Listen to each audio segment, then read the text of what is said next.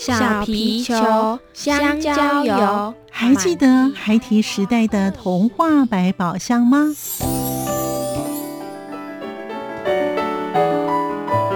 我是桂文雅，世界是一本美丽的书。我是曹俊彦，从小就喜欢画画。我的人生我是王淑芬。当全世界都在下雨，泥泞不堪，全世界。我是王家珍，持续不断，好好的写。我是林世仁，创作儿童文学，让我找到自己生命中的阳光，可以探寻到生命中充满不可思议的兴奋。现在就跟着徐凡，我们一起施展魔法，回到时光隧道里，一起去挖掘笔尖上孩提的奇幻之旅吧！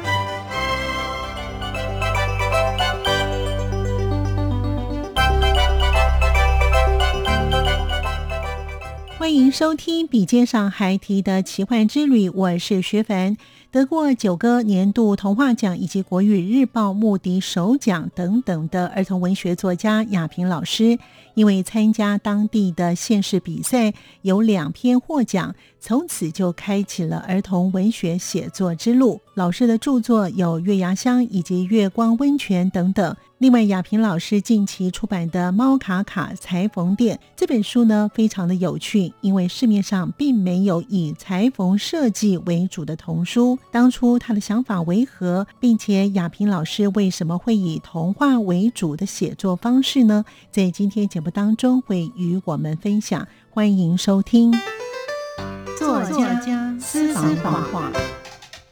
我是雅婷。童话是另类的阳光、空气、水。但愿在这样滋润浇灌下的孩童，心灵都能够发芽、开花、茁壮，以坚强的姿态面对人生的洗礼。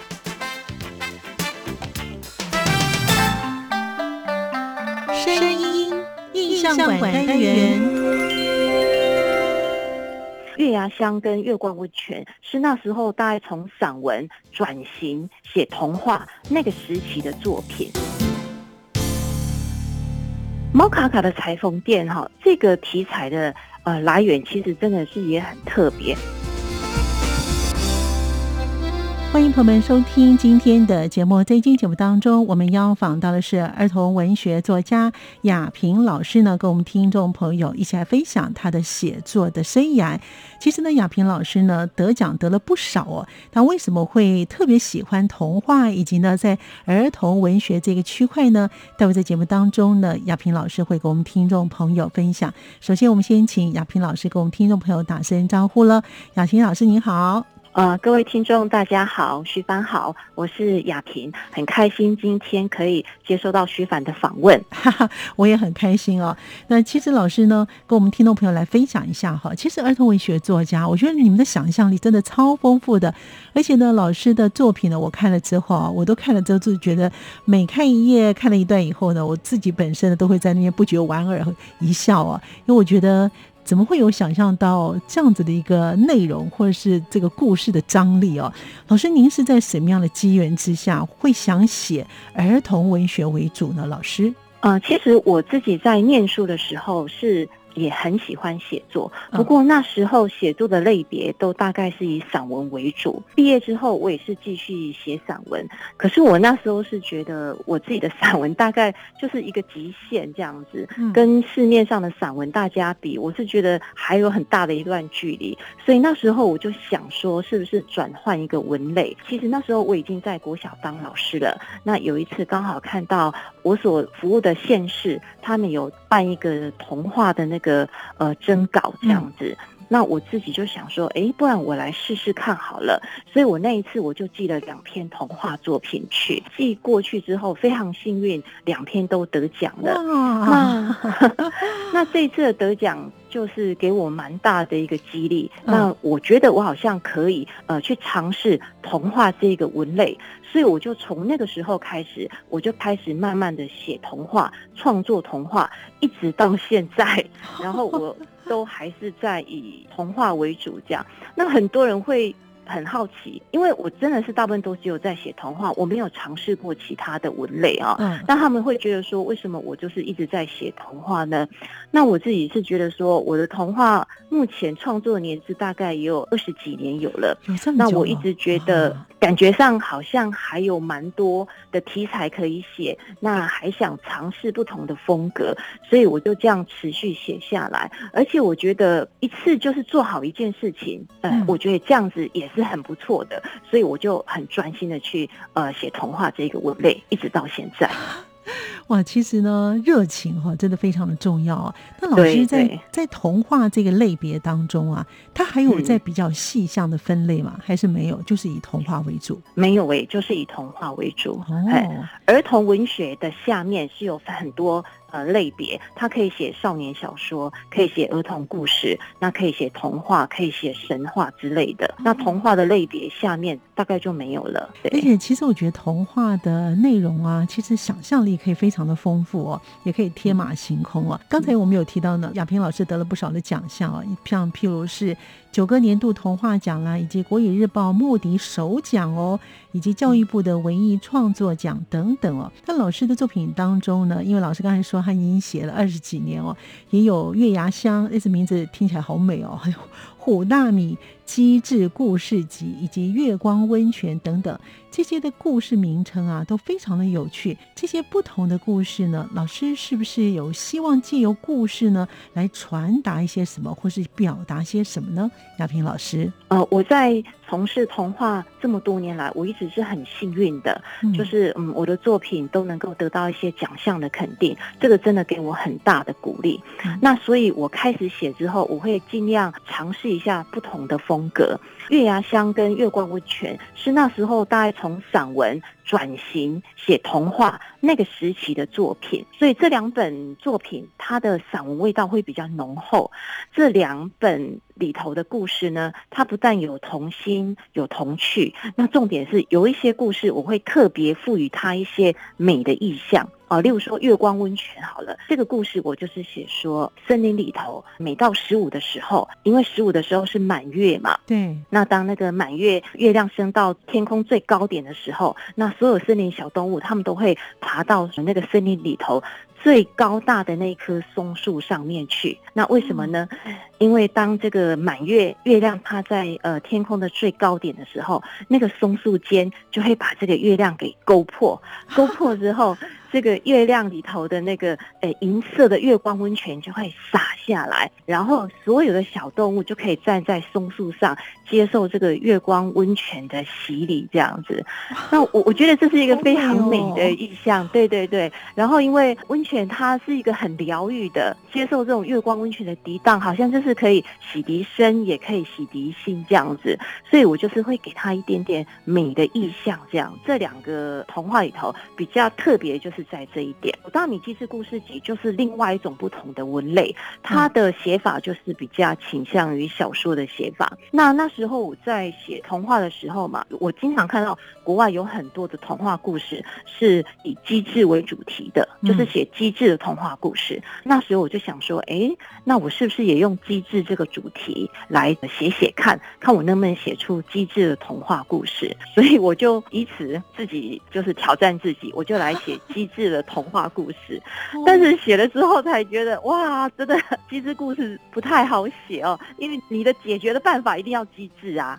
你如果没有机智的话，那这个故事就不算机智故事，它只是一个普通的故事。是，所以那时候就呃写了蛮多，但是残稿也很多，就是写到一半卡住，写不下来了。嘿，对啊，但是我觉得这样子一个是磨练，对我来讲。是收获非常的大，哎，对，所以说幸好这个呃机智故事集很顺利的出版了，我觉得在这里头我也收获蛮多的，所以这这三本其实他们的风格是会有点不一样的。嗯哼，哇，老师您刚才讲那个月光温泉啊，我觉得好美哦，你怎么会想到说那个月亮呢，把它划破以后呢，有一道银色的温泉啊？这个你是有特别看到什么东西突然有突发奇想，还是说您自己本身呢在没有？教学上课的时候呢，每天呢就在天马行空想一些创造力的一些的故事呢？老师，这个其实月亮是一个很好的一个写作的主题。之前就是有时候我会喜欢看绘本。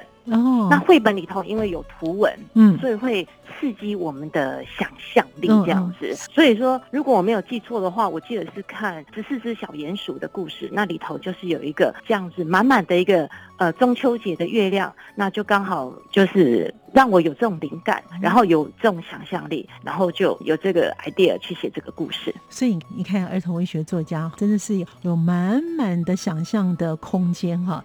那老师呢？其实你近期出了一本书，叫做《猫卡卡的裁缝店》这本本书啊。哎，其实这本书我觉得很特别，因为呢，在童话的领域里面呢，以裁缝为主题的书呢，真的是比较少见的，把设计的概念呢放进来了。一般童话的故事当中，很少是会放到这个设计的。您当时是用什么样的想法想要写这本书呢？亚平老师，《猫卡卡的裁缝店》哈，这个题材的。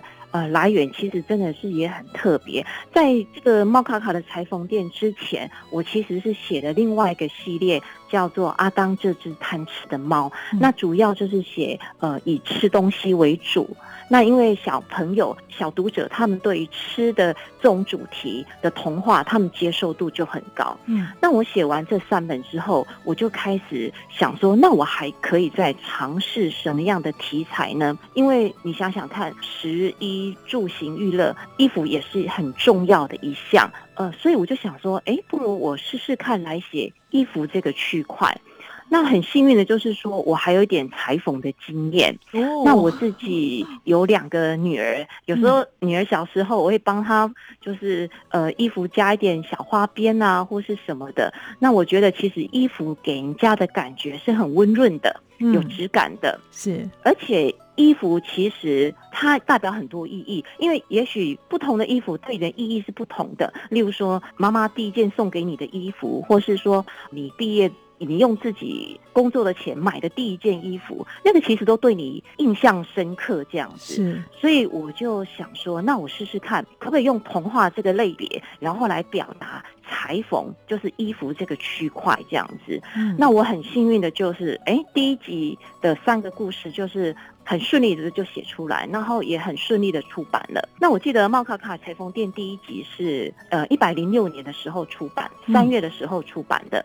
那没有想到在四月份的时候就有一个。应该算是网红啦，对嘿，然后他就看了这一本书，他非常的喜欢，然后他就在他的那个频道里头推荐这一本书。那时候网红推荐童书真的是蛮少的，是的。所以那个出版社的编辑转给我看的时候，我也是吓一跳，我想说哈，哎，怎么会有网红想要来介绍这本书？那因为他喜欢里头的那个云奶奶的蓝裙子这个故事这样子，那没有想到就有这个网红的推波这样子，然后呃这本书。在那时候算是有一个蛮高的一个能见度，那这给我一个蛮大的信心，就是说衣服其实对大家来讲，其实也是都有意义在的。那只要你写出一个好的故事，一样都可以感动人。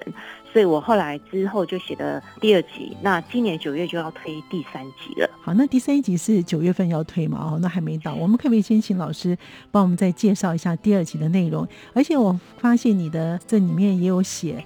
找一些我们时尚的总编啊来做推荐，这也是在童话里面很少看到的。哎，我看到时候我觉得，哎，我在看时尚杂志嘛，就总编辑来做推荐哦，来把他阅读这本书的一些的心得写下来哈。这一段的历程是不是可以请亚萍老师跟我们分享一下呢？我们先卖个关子，马上回来。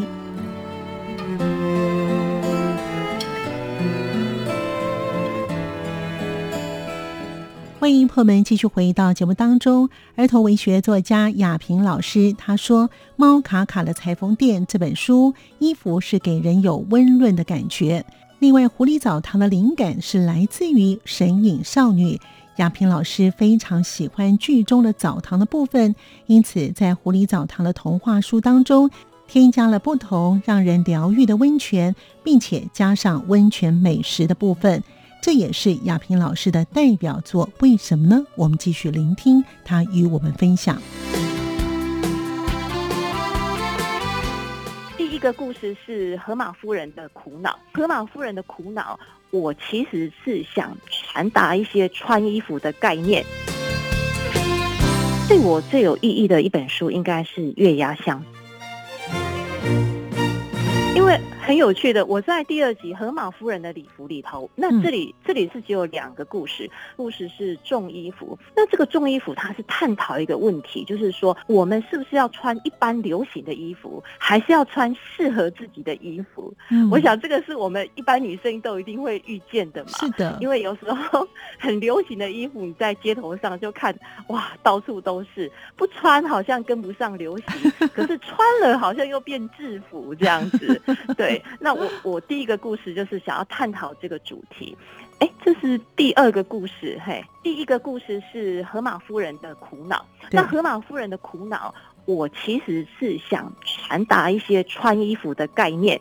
其实我自己并不是很擅长穿衣服，但是我就是出钱写一些，例如说你要针对你的身形，然后找适合的衣服、适合的材质，然后或者是听听专家的意见，嗯，这样子的话，你才能够穿出适合自己的衣服。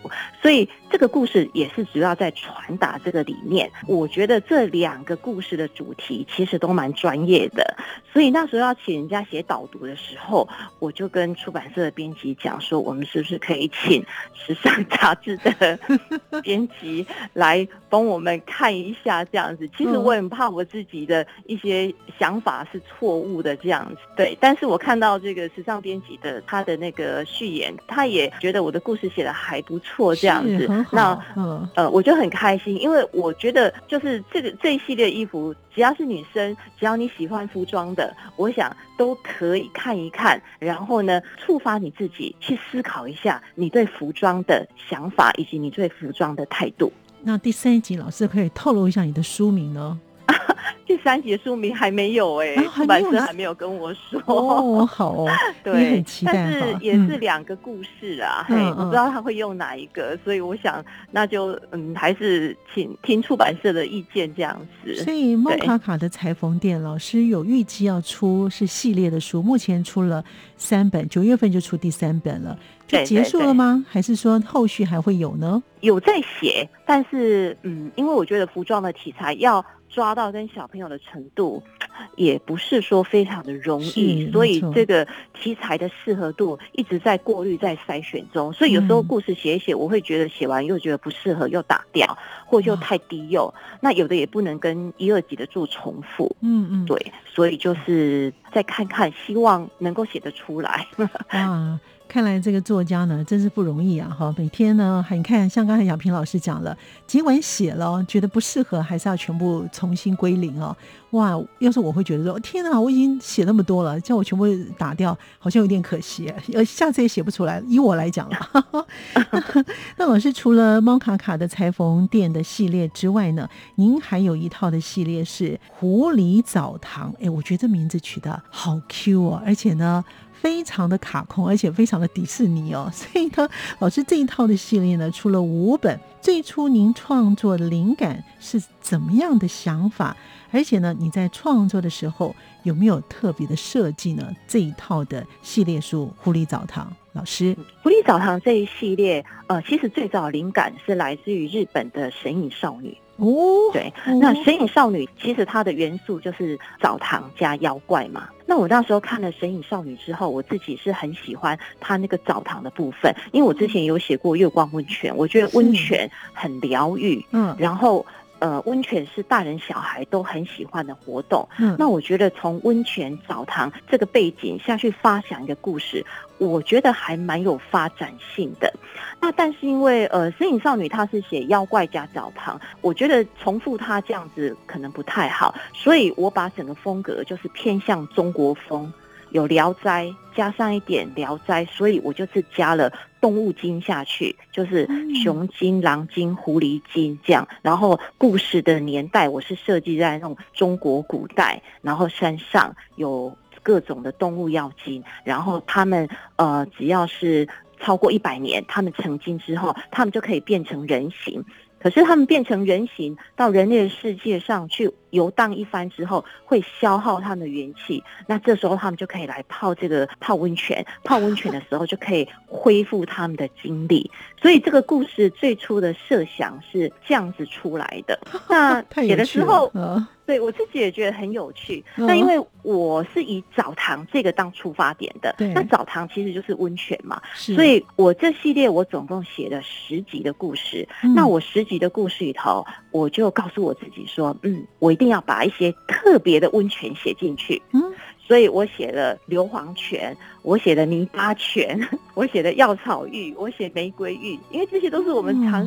我们去泡温泉，我们都会看到的。那我就觉得给它加入到我的故事里头，我觉得是非常有趣的。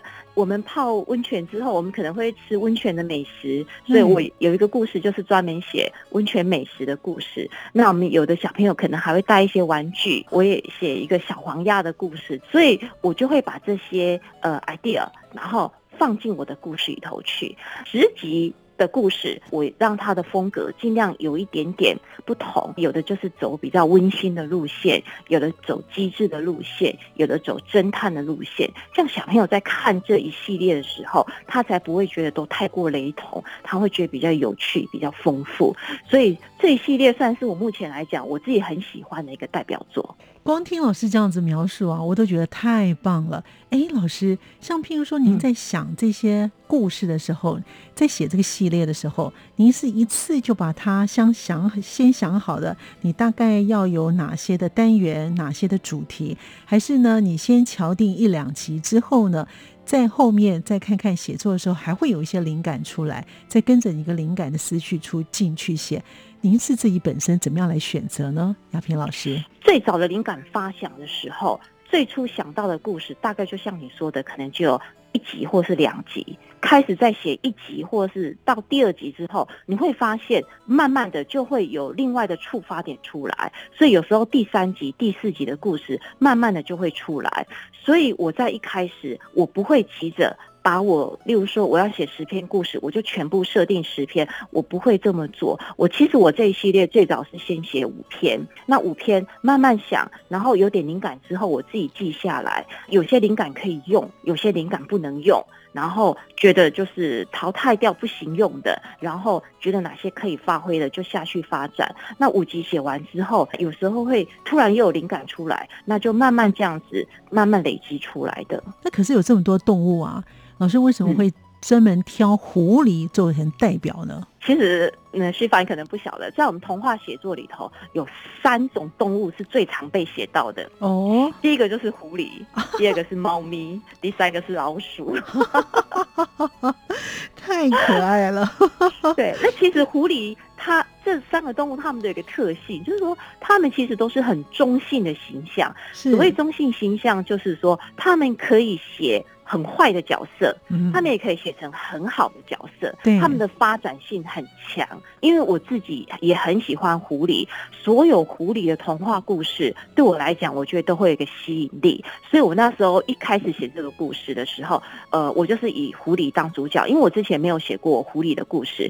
猫咪的话，我就是写了猫卡卡，还有写阿当猫，对，所以我就放弃猫咪，然后我就写狐狸。以狐狸来当我这这一系列的主角，而且我也是想帮狐狸精。反转一下，其实狐狸精并不是都是妖媚的女子，她有像阿光这样很可爱的一个小狐狸精。嗯，其实我刚才听老师在写书的一些的灵感呢，我发现呢，儿童文学作家啊，他们真的是有一份童心哎哦。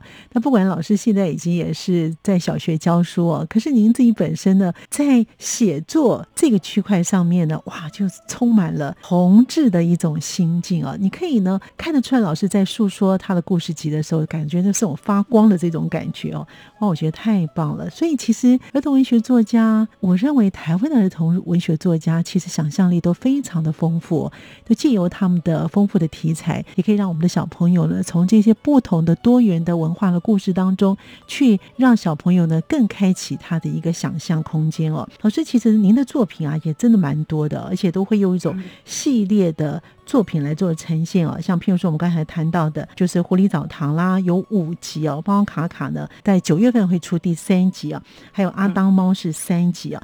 当您在写这些系列书的时候，老师您自己本身会碰到什么样的困难吗？亚萍老师，其实我在一开始写童话故事的时候，我并没有设定要写系列写作。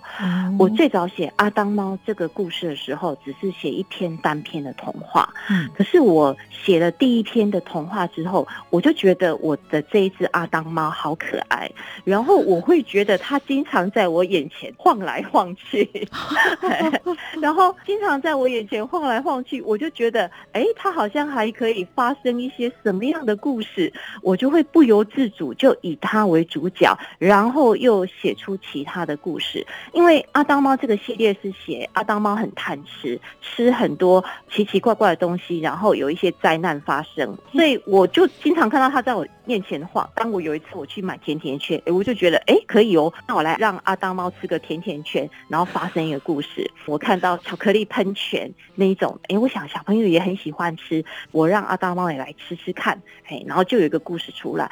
就这样子很奇妙的，然后我就写出一系列来了。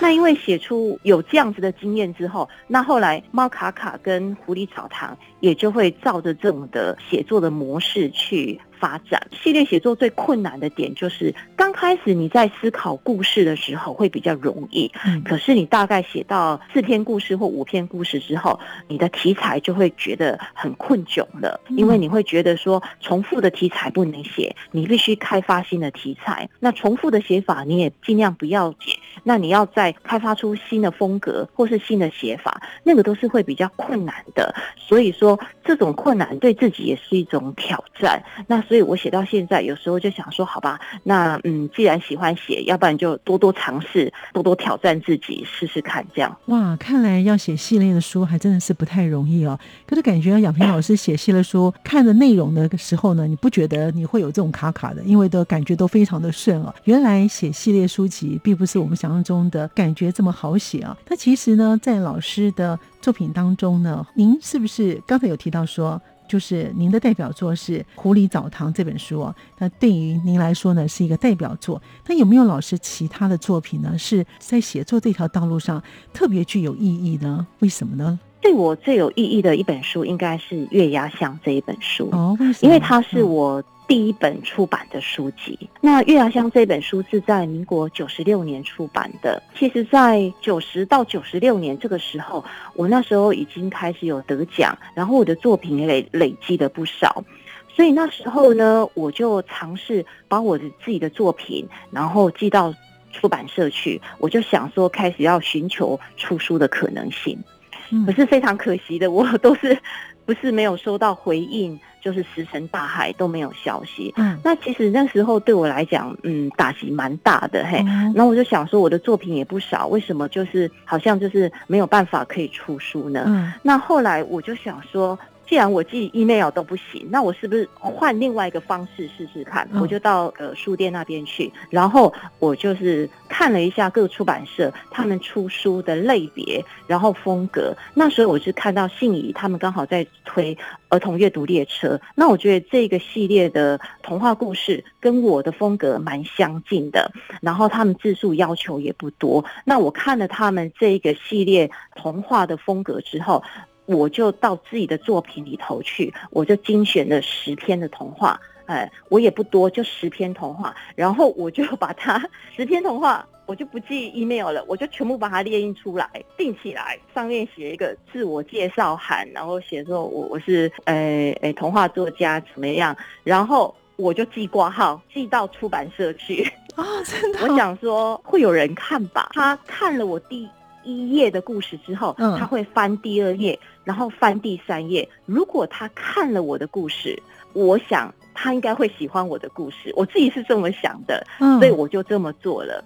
那寄去之后，我非常心焦，我想说这样做到底有没有成效呢？对对，那运气非常好，两个月之后我就收到他们的电话，他说他们看到我的童话，他们非常喜欢，他们愿意帮我出书，所以就出了《月牙乡》这一本书。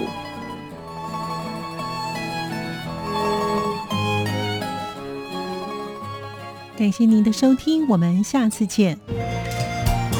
是阳光，翅膀打开了世界之窗；是阳光翅膀，环绕着地球飞翔。